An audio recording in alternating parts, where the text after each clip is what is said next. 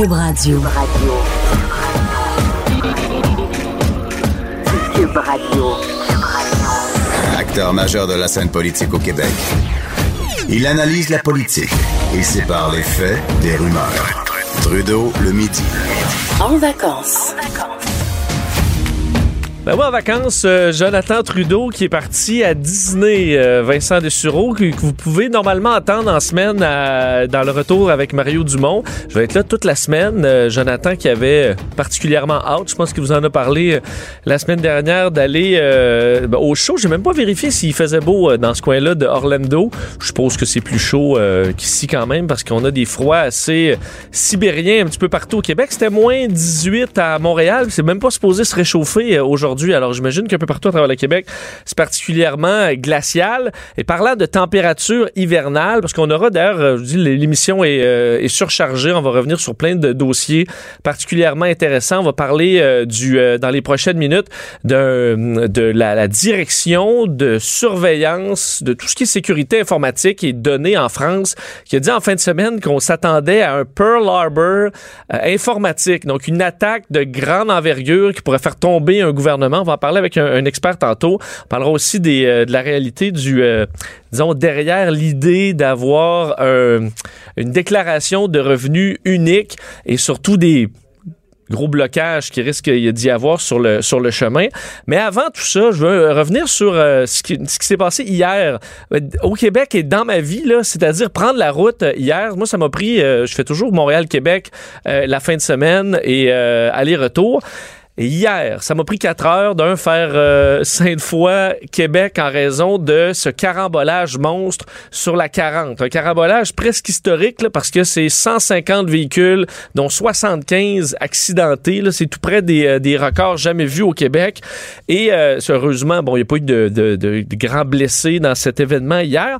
Mais le point, je pense que n'importe qui qui roule un peu, particulièrement les camionneurs, je sais qu'il y en a de nombreux qui nous, qui nous écoutent, euh, ce qu'on se rend compte rapidement de la société quand on conduit le moindrement, c'est à quel point les gens sont épais. Euh, hier euh, ne fait pas exception. Moi, c'est toujours, d'un, c'est un peu épais, d'un, de prendre la route. Là, j'avais pas vraiment le choix, mais euh, la tempête passée, j'ai pris le train. Là, bon, j'ai pris l'auto, mais j'avais du temps, je roule tranquillement, il y a pas de problème. Il y a toujours le débat entre est-ce qu'on prend la 20 ou on prend la 40. Euh, et là, ça, c'est toujours un peu une loterie. Hier, j'ai dit, j'y vais avec la 40. D'habitude, le bordel, c'est sur la 20. Et finalement, euh, ça m'a été, vous comprendrez, ça m'a pris quatre heures. Et la réflexion, ben, de un, euh, quelques points là-dessus. J'ai été euh, sauvé par une application qui existe depuis quelques années, mais dont on ne peut que dire du bien. Et c'est Waze, qui m'a, j'arrive à Trois-Rivières, pour ceux qui font la 40 entre Québec et Montréal, à un moment donné, tu passes à travers la ville. C'est toujours un peu étrange, d'ailleurs, l'autoroute qui évite pas. Je sais que c'est l'ancien maire qui voulait qu'on passe au centre-ville pour s'arrêter. Ben, on s'arrête pas, là. Ben, souvent, on, passe tout simplement par là. Et euh, Waze, au moment où j'entrais dans la ville, m'a avisé d'un m'a rajouté une heure sur le trajet prévu et il m'a dit parfait faut passer par le pont La Violette s'en aller prendre la 20 changer d'autoroute c'est tout un bordel. Alors faut vraiment que ça aille mal. Je me suis arrêté. Euh, je vérifie sur Twitter mais on se rend compte que c'est euh, l'apocalypse sur la 40 carambolage monstre. Est-ce que j'étais surpris? Ben pas pantoute parce que euh, les gens ne ralentissent. Enfin, les gens. On va se, se- se- se résumer une chose, c'est pas tout le monde.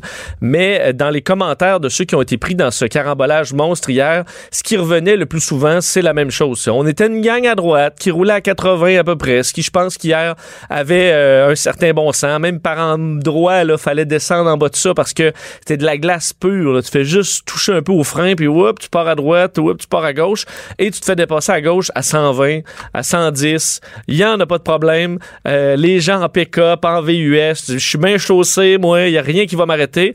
Alors qu'on voit rien en avant, c'est glissant. Ben arrive ce qui, arrive. Euh, finalement, tout le monde est, euh, est- dans le clos. Mais comment on règle ça euh, L'imbécilité de certains conducteurs, c'est vraiment dur, sachant que ces gens-là sont dans les limites de vitesse. Euh, les policiers sont pas pour courir après eux à travers la poudreuse. Il y a rien à faire. Mais c'est c'est vous qui êtes la cause de ces trucs-là. Sinon, ça se tamponne ou euh, tu t'en vas faire un petit tour dans, dans le banc de neige. Ce qui fait des gros accidents, c'est euh, ceux qui vont très vite. Et euh, il y avait toujours le débat. euh, je voyais dans les commentaires et dans les vox pop certains qui disaient ben moi je suis sorti de mon char puis là je suis parti à la course dans le banc de neige puis pourquoi les gens, encore aujourd'hui, dans des carambolages, partent à la course à travers les chars pour pas se faire écraser par une vanne qui arrive. Euh, j'ai d'ailleurs eu un débat là-dessus il y a quelques années. Une de mes amies qui était coincée dans un carambolage et le, pour le premier réflexe, ben, je suis sorti de mon char, je suis parti à la course pour pour pas me faire, euh, pas euh, me faire accidenter encore plus. Fait que là, tu imagines, tu zigzags, tu cours entre les chars sur de la belle glace pure pour essayer de pas te faire tuer. Peut-être un rappel que les policiers vous vous suggèrent, en fait, très fortement de rester dans votre voiture je pense qu'on a 100 ans d'ingénierie autour de nous dans une voiture. Il n'y a pas un objet sur Terre qui est fait pour encaisser un autre char plus qu'un char. Euh, vous êtes dedans, attaché, probablement 8 coussins gonflables. Pourquoi sortir de là au plus vite, je, je comprends pas la raison. Il y a encore des gens qui font ça. Tu te dis, ouais, mais s'il arrive une grosse vanne, ben, si tu le temps de voir la vanne arriver, t'as pas le temps de partir à course.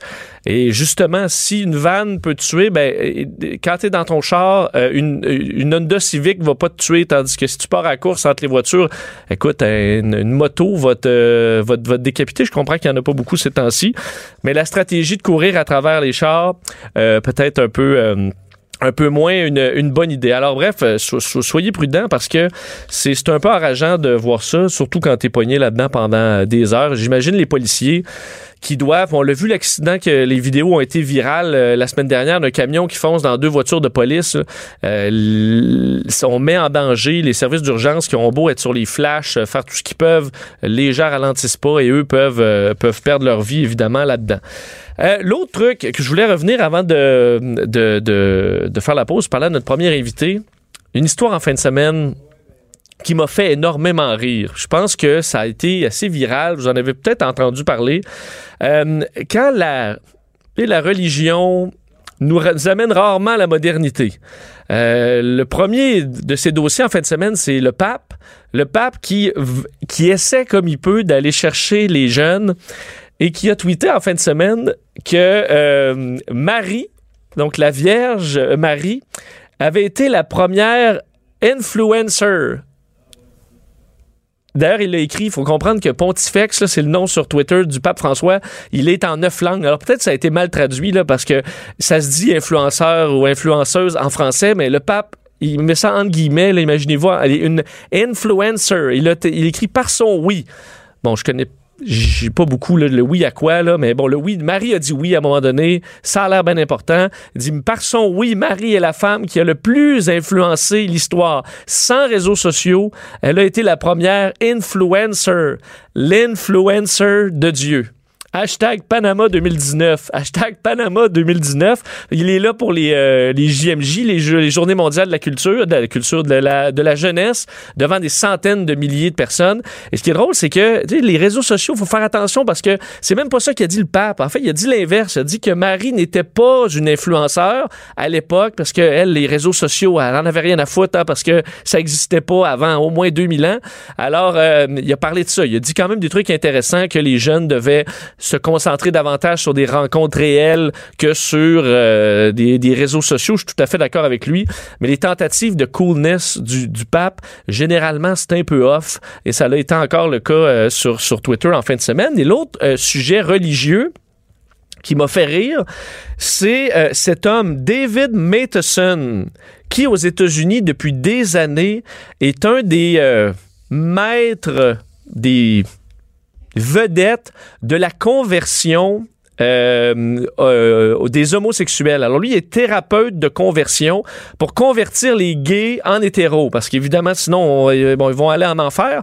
Alors lui a écrit des livres là-dessus. Il y a un centre d'intégrité du genre, c'est le nom de ce centre-là. Un programme aussi, Journey into Manhood, le, voyage vers la masculinité. On peut traduire ça comme ça. Le problème, c'est que notre ami Dave, David, ben, il a dû faire son coming out dans les derniers jours. Il, en fait, il y a des, euh, messages à lui qui ont fuité et il a été obligé de finalement avouer qu'il est gay et non seulement, gay, mais pas euh, guéri, comme il dit, parce que il, il, il a euh, divorcé de son mariage de 34 ans et euh, il a décidé de s'affirmer en tant que gay, même s'il reste quand même euh, un homme euh, de foi religieuse.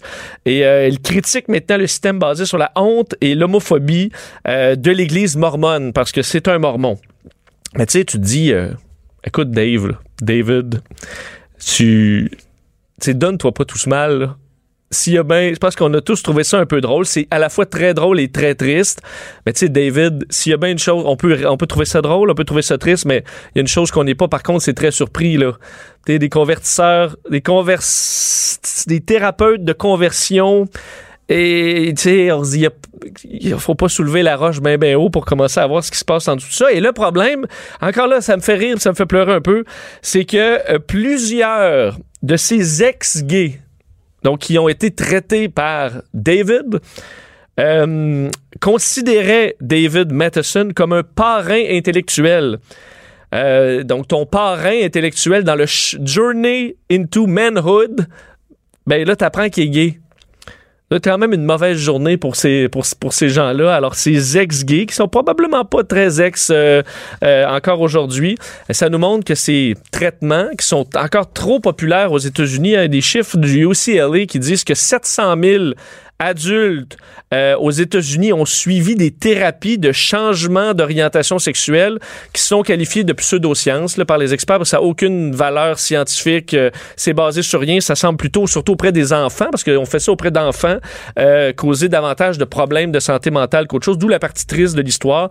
Mais pauvre David, j'espère que tu pourras écoute, vivre ta vie au moins pour les prochaines années comme tu l'entends parce que t'étais ses breaks, comme on dit, mais tu sais, on n'était pas très surpris, David.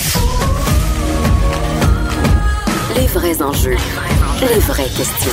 Trudeau, le midi. En vacances.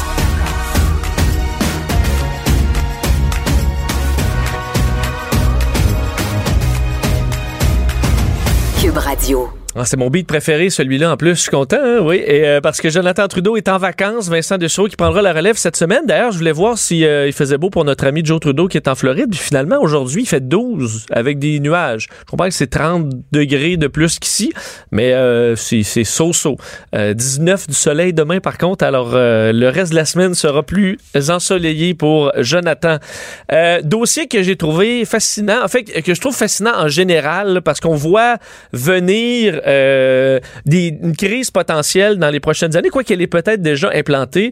Et je faisais souvent au niveau de la sécurité informatique la comparaison euh, avec la Californie et les tremblements de terre. C'est-à-dire que en Californie, on a des structures qui sont faites pour résister à certains tremblements de terre. On a, on est habitué à avoir vécu certains, euh, certains tremblements de terre, mais on parle souvent du big one. Est-ce qu'à un moment donné, il va en arriver un cataclysmique qui va vraiment causer des dommages immenses?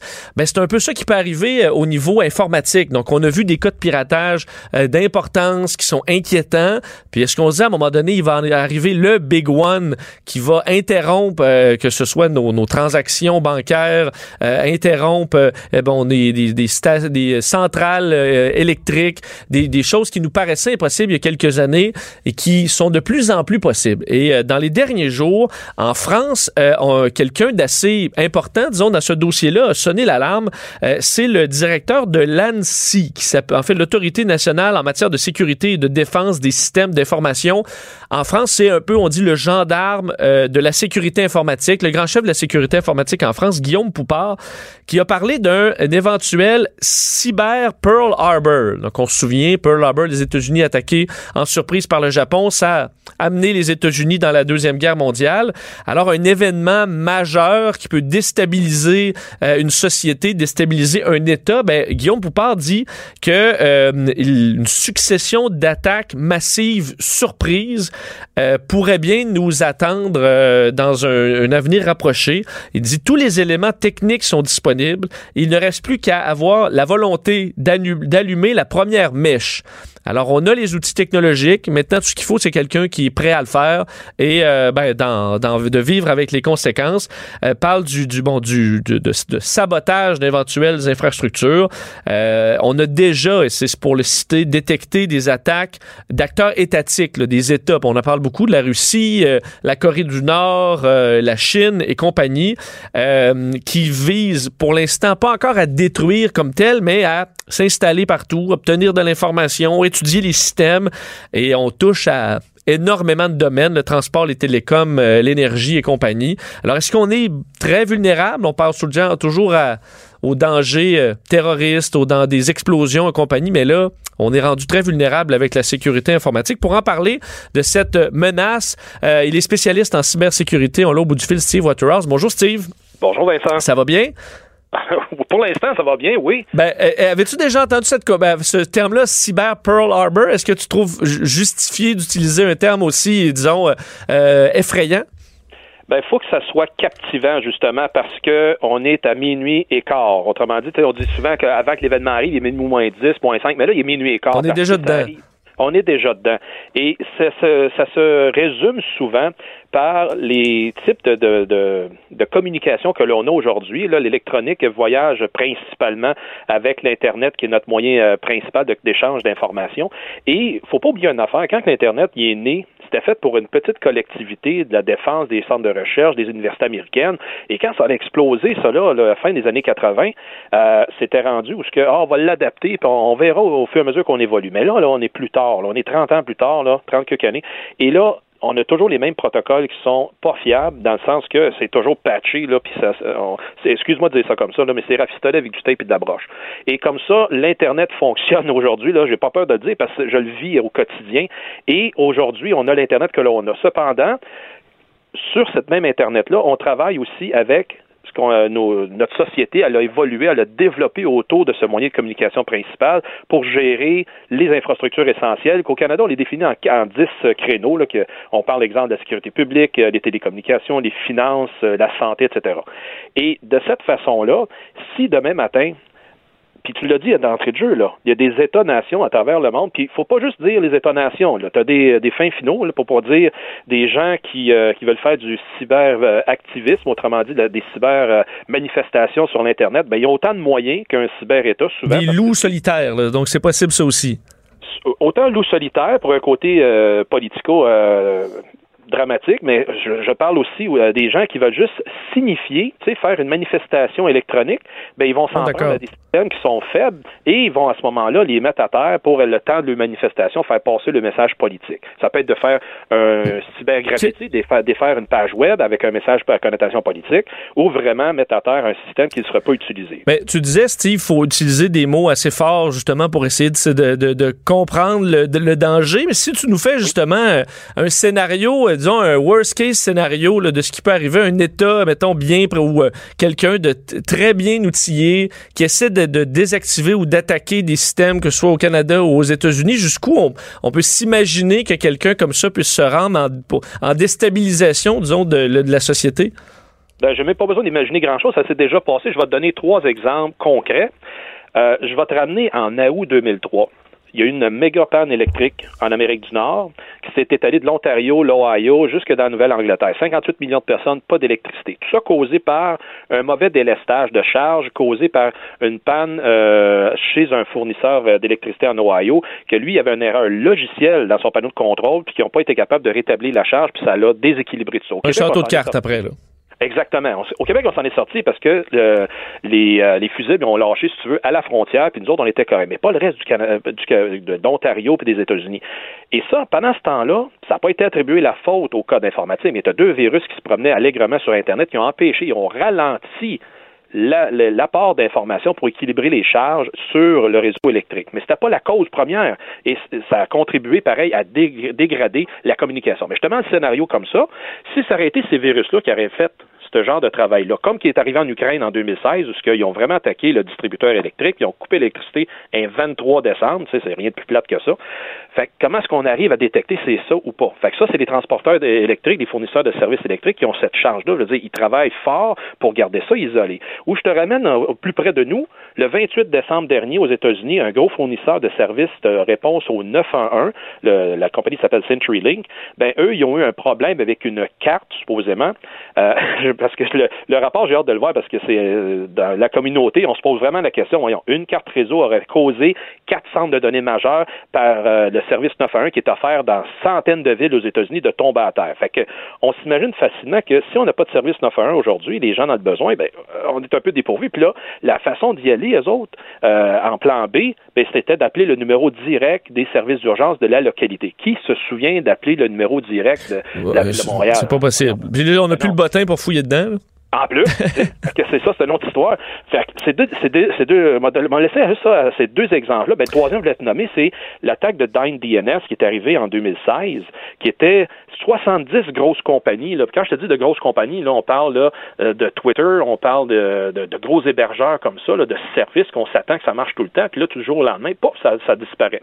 Mais c'est des choses comme ça. Puis là, cette attaque-là de Dine DNS, elle s'en est pris à la compagnie, non pas par euh, un, un, hack vraiment là, fantastique, que là, ils ont passé par, ils ont brisé des firewalls. Non, non ça a été un cas d'informatique, c'est attaqué à des caméras, que la sécurité était faible, le mot de passe était compromis parce qu'il était le mot de passe d'origine, et des millions de caméras ont participé à faire des interdictions de service. Mais Steve, si le, on s'imagine la menace, là, mais je regardais le budget euh, de, l'armée américaine, c'est 700 milliards de dollars américains.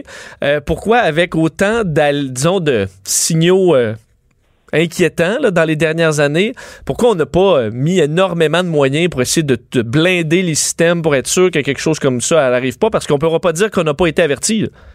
Ah ben Vincent, ils le font au Canada, comme aux États-Unis et partout ailleurs dans le monde, les gouvernements mettent beaucoup d'efforts avec les argents, comme tu viens de dire, pour être capables de protéger les réseaux. Cependant, les maillons faibles à travers de ça demeurent la technologie, comme je t'ai expliqué euh, en avant-plan, et euh, aussi la formation des gens.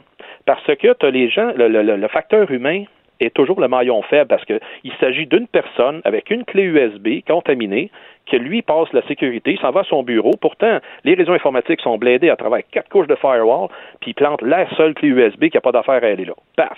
Les réseaux sont compromis en arrière du firewall. Fait que c'est comme ça que ça commence.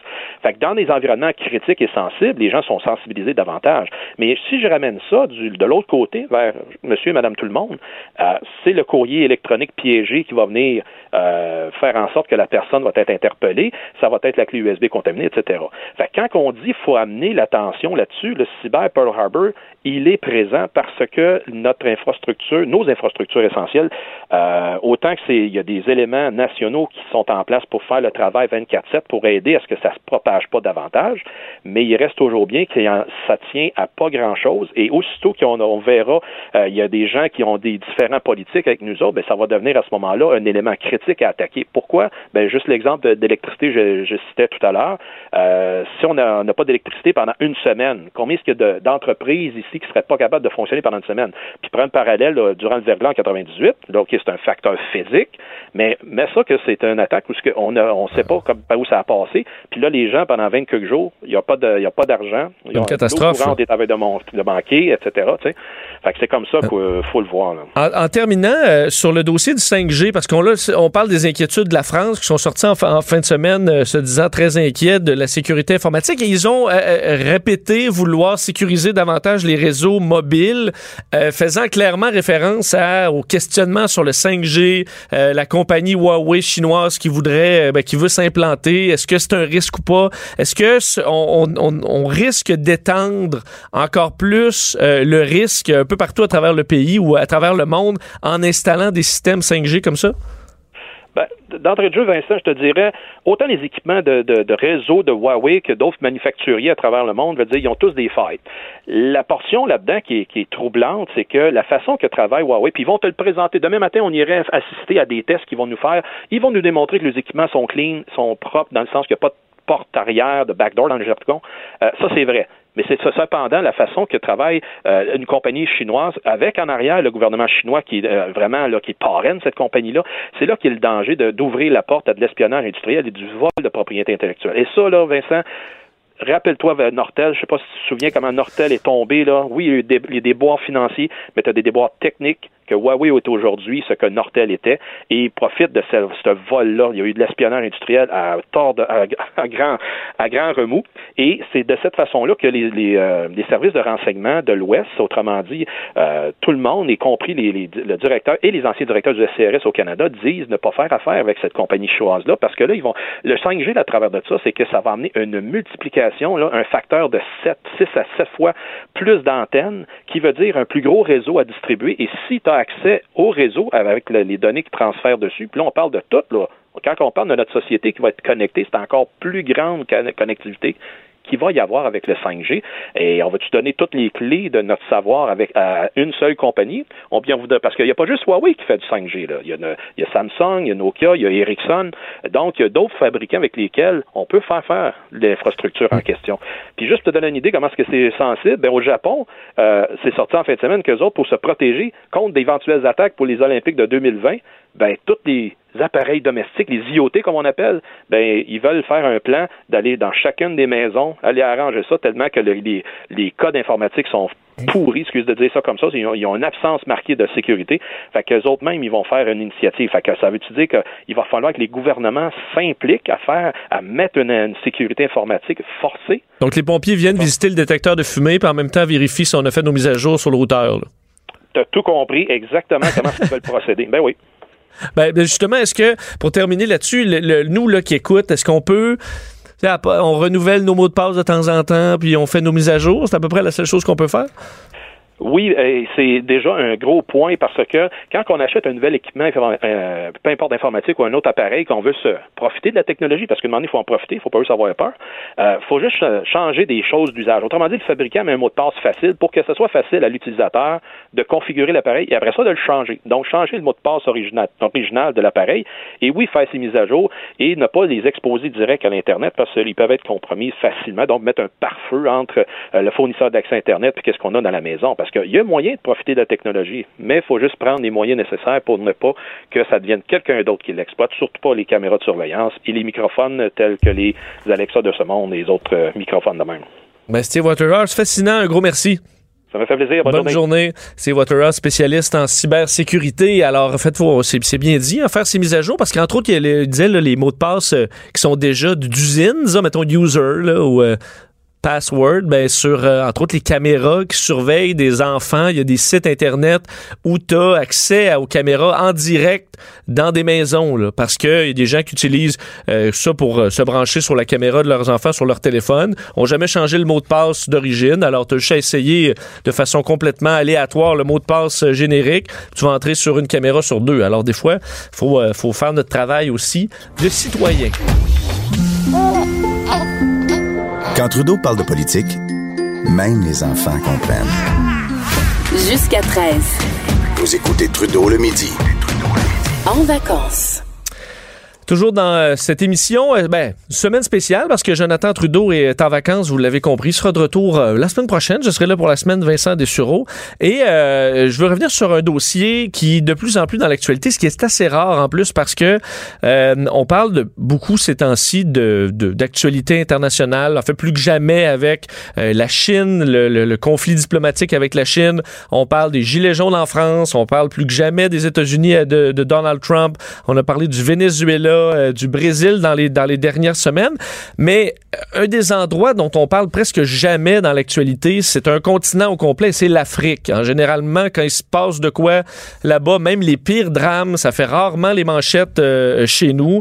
on, c'est un du continent qu'on suit très peu alors qu'il se passe des choses très importantes. Là, ça prend de la place dans l'actualité parce que on a une Québécoise qui est disparue au Burkina Faso euh, dans les dernières semaines. On a vu une série euh, ben, de, de, drames touchant des Canadiens. Il faut peut-être rappeler en janvier 2016, ça a commencé un peu là dans les dernières années, six Québécois tués dans euh, une attaque de commando djihadistes. Ça avait fait Simon, une famille de Beauport qui avait été décimée. En août 2017, deux Canadiens également qui meurent dans un attentat dans le pays. Et là, plus près de, ben, plus près de nous, euh, dans le temps, décembre dernier, Edith Blais, 34 ans qui disparaît. On n'a toujours pas de ses nouvelles. Et en janvier euh, dernier, il y a quelques semaines à peine, le Canadien euh, Kirk Woodman enlevé. On retrouve son corps dans le pays. finalement, alors une histoire qui se termine tragiquement dans un pays qui, pour bon ceux qui ne le savaient pas, était un pays plutôt sécuritaire il n'y a pas si longtemps. Un pays où il faisait, ben, fait faisait bon visiter. On envoyait d'ailleurs plusieurs jeunes, des gens qui voulaient s'impliquer, entre autres, euh, dans la coopération internationale, à aller euh, donner un coup de main là-bas. Un peuple sympathique, accueillant, qui même dans certains cas euh, était capable de mixer les religions, même dans une même famille. Que s'est-il passé dans ce pays-là qui aujourd'hui se déchire et est à éviter carrément comme la peste? Le Canada vous dit d'ailleurs de ne pas aller au Burkina Faso pour presque aucun prétexte, alors a des compagnies canadiennes, des minières qui y sont installées et qu'il y a des centaines de Canadiens qui habitent au Burkina Faso. Pour parler de la situation difficile là-bas, euh, il est chercheur postdoctoral à l'Université de la Floride. Euh, Frédéric Mador est en ligne. Bonjour, Monsieur Mador. Bonjour. Vous allez bien? Oui, très bien, merci. Bon, expliquez-nous, je, je, je, me suis pas trompé en disant que le Burkina Faso a été, il y a quelques années à peine, un endroit euh, à visiter, un peuple sympathique, un endroit relativement sécuritaire. Et en quelques années, euh, la situation a radicalement changé. Parlez-nous un peu de ce qui s'est passé dans les dernières années pour nous amener là. Oui, ben si, je présente rapidement un peu le, pays pour euh, vos auditeurs, le Burkina Faso généralement c'est peu connu. Donc effectivement, c'est le pays a été longtemps épargné par les groupes armés qui sévissaient dans le, Sahel, mais justement de plus en plus confrontés aux attaques terroristes. Un, pays en Afrique de l'Ouest d'environ 20 millions d'habitants. Euh, c'est un pays qui est très pauvre. Le pays se classe parmi vraiment les tout derniers au monde euh, au niveau de l'indice de développement humain. Euh, mais c'est un pays, un des grands bénéficiaires de la coopération internationale en Afrique de l'Ouest. Comme vous l'avez dit, c'est un pays qui est réputé très accueillant. Euh, d'ailleurs, en langue nationale, Burkina Faso, ça signifie le pays des hommes intègres. Et puis, comme vous l'avez dit, souvent, c'est un pays qui était euh, présenté comme un modèle de, coexistence pacifique entre les religions. Euh, on parle à peu près de 60% de musulmans, 23% de chrétiens. Donc, il y avait, a, quand même une très bonne entente coexistante entre les religions. Et comme vous l'avez dit, au cours des dernières années, la situation humanitaire et sécuritaire s'est vraiment dégradée très, très rapidement. Euh, juste pour illustrer un peu la, gravité de la situation, euh, il y a des chiffres qui ont été publiés euh, vendredi dernier par une agence de l'Union européenne. donc, les, chiffres, là, ça faisait référence au fait de il y a l'état d'urgence qui a été déclaré dans 14 des 45 provinces du pays. On parle de 80 000 déplacés internes, euh, plus de 1000 écoles qui ont été euh, qui ont été fermées. Donc, on a vraiment une économie locale dans certaines régions du pays qui est complètement bouleversée. On peut vraiment le dire, l'État burkinabé a vraiment perdu le contrôle de, effectif de certaines euh, parties du pays. Là. Et c'est, on comprend souvent dans la, la, pauvreté ou dans des moments très difficiles qu'on voit de la radicalisation et c'est un peu ça qui arrive là-bas? Euh, oui, c'est clairement un facteur. Une chose aussi qui est importante euh, pour mieux comprendre la situation euh, actuelle, je, voudrais faire un petit retour en arrière. C'est le rôle de, l'ancien président Blaise Compaoré. Euh, parce que finalement, les bouleversements politiques que connaît le pays depuis 2014 ont vraiment désorganisé l'appareil sécuritaire du pays. Donc ça, ça a contribué beaucoup aux troubles qu'on connaît aujourd'hui. très brièvement, le président Blaise Compaoré est arrivé au pouvoir en 87 à la suite d'un coup d'État. Donc en 91, il avait fait amorcer une transition démocratique, entre guillemets, c'est très important. Véritablement un régime autoritaire, corruption, clientélisme. Euh, donc, on, avance dans le temps. Euh, à l'approche des élections présidentielles de 2015, le président Comparé ne pouvait pas se, se représenter. Euh, donc, il y avait une limitation de deux mandats présidentiels de cinq ans. Donc, ce qui se produit, il cherche à, il cherche à modifier la Constitution pour pouvoir se représenter. Euh, enchaîne un très gros soulèvement populaire qui chasse le président comme paré du pouvoir et il se réfugie en, Côte d'Ivoire voisine. Euh, pourquoi je vous parle du président comme paré? C'est que euh, ce président-là euh, entretenait des rapports avec des organisations terroristes de, de, la région, de l'Afrique de l'Ouest. Donc, il a vraiment, tout au long de son pouvoir, du temps qu'il était au pouvoir, il a vraiment bien joué ses cartes pour se présenter comme un allié incontournable pour les Occidentaux, notamment la France et les États-Unis. Euh, pourquoi je vous dis qu'il y avait beaucoup de liens étroits avec des groupes et des leaders djihadistes de la, de la région, c'est qu'à partir du tournant des années 2010, ce président-là a vraiment joué un rôle clé dans la négociation pour la libération de plusieurs otages occidentaux qui avaient été enlevés dans la région, notamment au Mali et au Niger. Euh, même en 2012, il avait envoyé un de ses responsables au nord du Mali pour obtenir la libération du, euh, otage suisse. Et puis donc, tout au long, il y a eu un conflit au Mali voisin aussi en 2012 et entre 2012 et 2015.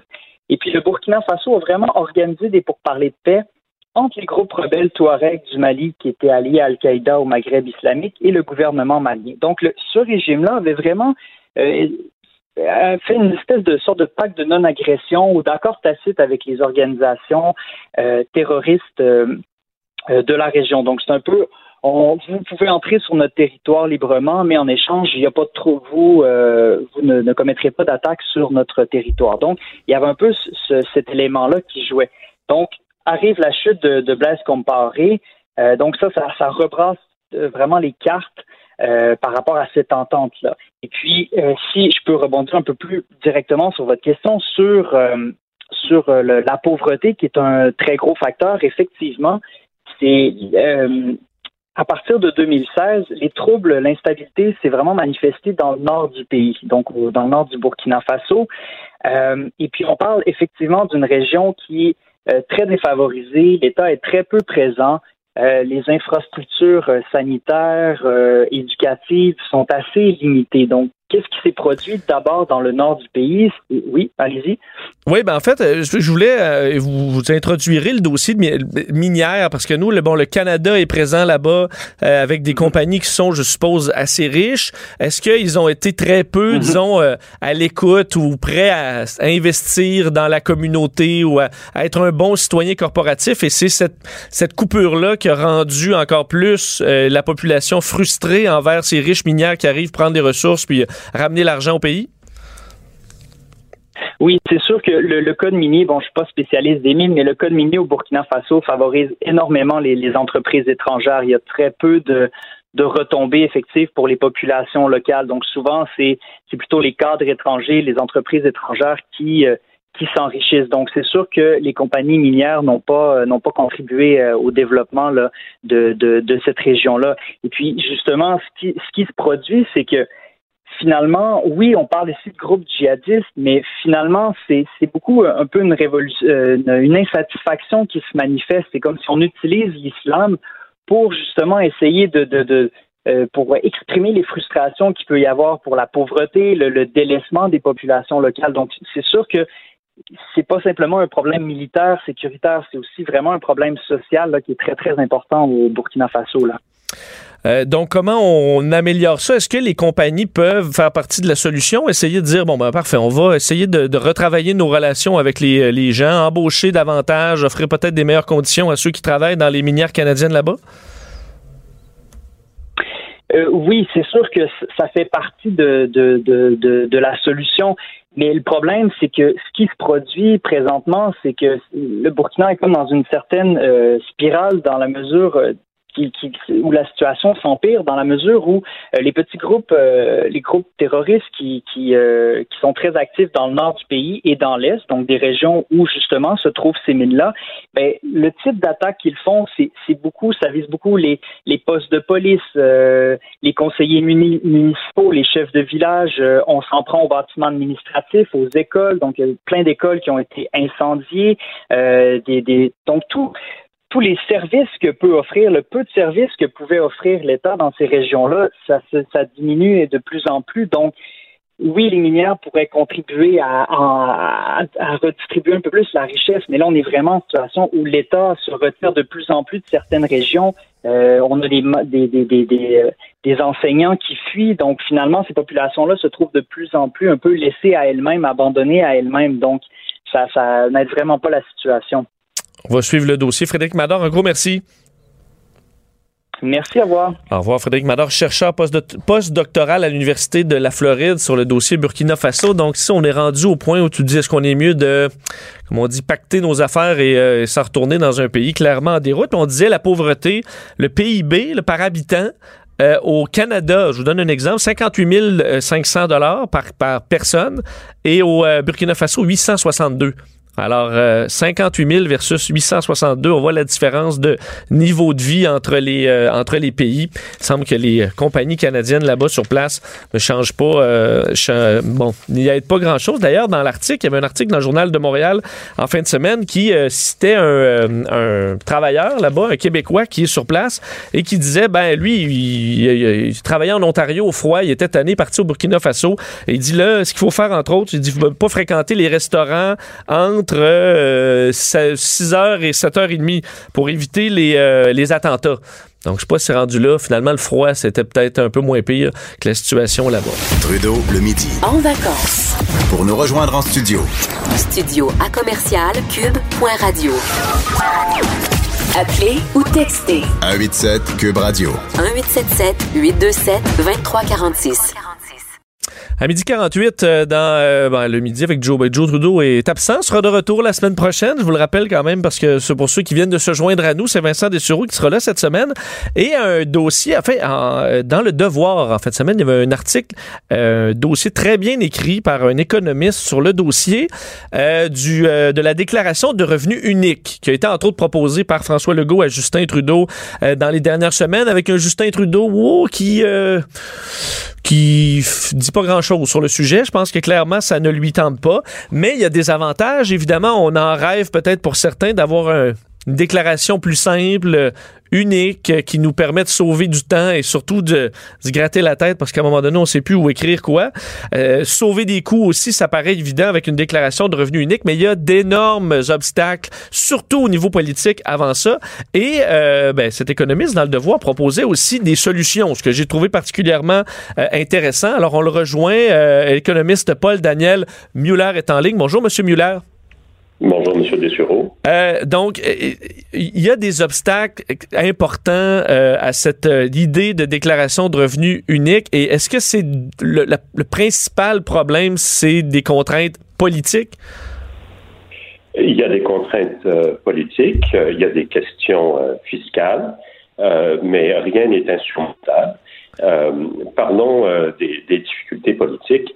vous savez que euh, la perception par le Québec de l'impôt sur le revenu est relativement récente dans l'histoire euh, canadienne. Ça remonte aux années 50, donc euh, une soixantaine d'années. Et à l'époque, c'était perçu comme un grand gain pour le Québec.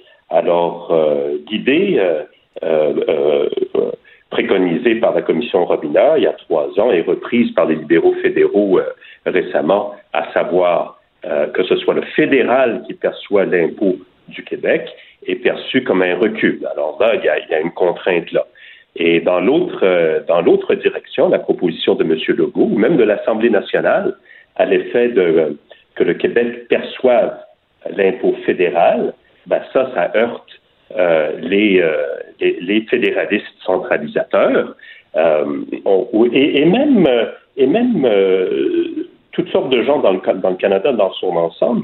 Imaginez une situation, euh, parce que la question de la souveraineté n'est jamais n'est pas morte, n'est-ce pas, même si elle est en même si euh, euh, l'idée l'idée est, dans un creux en ce moment, elle n'est pas morte. Imaginez-vous qu'au lendemain d'un référendum serré, et qu'il y a un gouvernement qui est, qui est délégué à l'autre la perception de son impôt, ben, on peut très bien imaginer un scénario où, euh, où ça se chauffe, où ça escalade, où les moyens de pression escaladent. Et là, la tentation pour le gouvernement qui perçoit l'impôt, c'est d'asphyxier l'autre.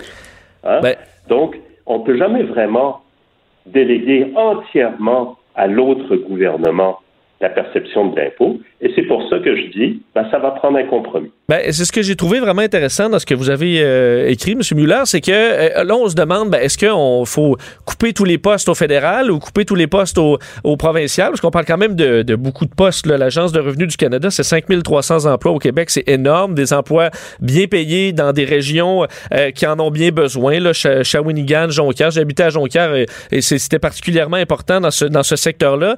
Et là, ce que vous dites, c'est ben, on n'est pas obligé de complètement fermer l'un et en faire gagner un et en, supprimer complètement un, pourquoi ne pas séparer, disons, les, euh, les pouvoirs de façon équitable?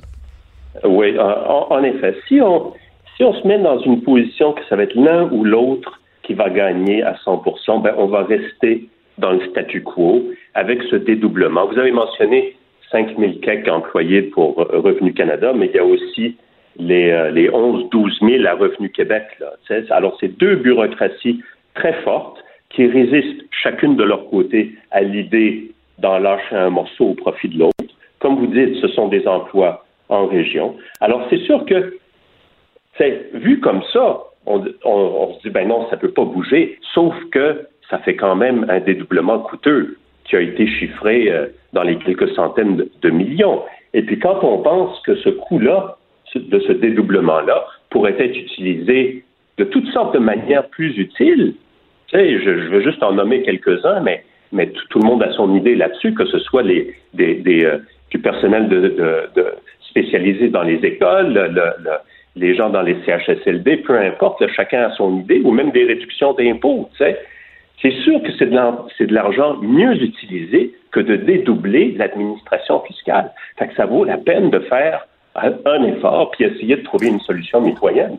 Mais pensez-vous que c'est possible? C'est sûr que là, présentement, il y a peut-être un levier pour, euh, pour François Legault pour faire évoluer sa position auprès de, auprès de Justin Trudeau, mais on voit aucun intérêt de la part du fédéral de s'embarquer là-dedans. Pensez-vous que c'est plus pour gagner des points politiques euh, dans le cas de François Legault qu'autre chose? Ben, c'est sûr que M. Legault euh, se présente comme nationaliste, puis ça, c'est un dossier où il peut exprimer, illustrer son nationalisme en demandant à Québec, euh, que Québec récupère la perception de l'impôt fédéral, ça c'est correct. Maintenant, moi ce que je dis, c'est que l'idée est trop bonne pour que ce soit juste du politique. Il faut réussir à la faire aboutir. C'est parce que c'est tout, tout cet, argent qui pourrait être utilisé à meilleur escient. Puis là, il y a aussi le temps que passent les contribuables, vous et moi et vos auditeurs, à, remplir et surtout à, discuter avec les agences de revenus. Ça aussi, c'est du coût qui n'est pas chiffré, mais qui, existe là pour les contribuables. Donc, il y a des gains absolument énormes à aller chercher, puis il faut aller chercher. Maintenant, regardons du côté fédéral. Oui, euh, M. Trudeau euh, vient juste de se montrer, ou plutôt ses ministres, mais il euh, viennent de se montrer un peu plutôt fermés. Mais il y a eu du louvoiement. Donc, L'an dernier, au mois de mai, quand l'Assemblée nationale vote sa motion, M. Trudeau dit que ça ne l'intéresse pas. Là, il rencontre M. Legault euh, il y a quelques semaines, et là, il dit ouvert. Et là, ce qu'on vient juste de voir en fin de semaine avec le, congrès du, Parti libéral du, Canada à Québec, c'est que là, ces ministres montrent au front, notamment Mme Leboutillier, et qui va dire, ben non, moi, ça m'intéresse pas, c'est très compliqué, il faut que Revenu Canada reste en contrôle. Donc, il y a du louvoiement. C'est sûr qu'avec l'approche de l'élection fédérale, il pourrait avoir du mouvement. Le Parti conservateur, lui, euh, s'est montré ouvert à cette idée. Le NPD, de son côté, d'abord, il s'est montré ouvert. Maintenant, il s'est, il s'est refermé parce que euh, dans ses membres, comme vous savez, euh, il, y a, les syndicats de la fonction publique fédérale. Fait qu'eux, ils voient les pertes d'emploi à Revenu Canada, que vous avez évoqué. Fait que le, NPD aussi, il y a du, il y a du, du louvoiement. Puis bien sûr, le Bloc québécois est pour ça. Une analyse fort, fort intéressante. Euh, merci beaucoup, M. Muller. C'est moi qui vous remercie. Au revoir. Paul Daniel Muller, économiste, euh, sur cette possibilité que je trouve quand même intéressante, disons, plutôt que faire gagner un ou l'autre, euh, pourquoi ne pas travailler ensemble? Une partie qui ferait, par exemple, l'impôt sur le revenu, une partie qui ferait l'impôt sur les sociétés. Mais rendu là, est-ce qu'on fait les mêmes économies? C'est aussi ça. Si on est souvent à peur de couper et faire de la peine à personne, ben, on sauverait peut-être pas 500 millions du tout. On pourrait se retrouver juste à faire, dans le fond, euh, aucune économie. Ce sera à surveiller, voir dans les prochains mois comment ça évolue. Parce que, effectivement, moi, Jonquière, euh, les employés du gouvernement, c'était très, très utile, je vous dirais, pour, euh, pour euh, ce, secteur-là au Saguenay et euh, dans le secteur de Shawinigan. Mais voilà, ça conclut l'émission. Moi, je serai de retour à 15h avec Mario Dumont pour le retour avec, avec Mario Dumont. Et ben, on se retrouve demain, sans faute, à compter de midi, dans, je sais pas si on appelle ça Jonathan Trudeau le midi en vacances. Ça ressemble à ça. On s'en parle demain. Bye. Cube Radio.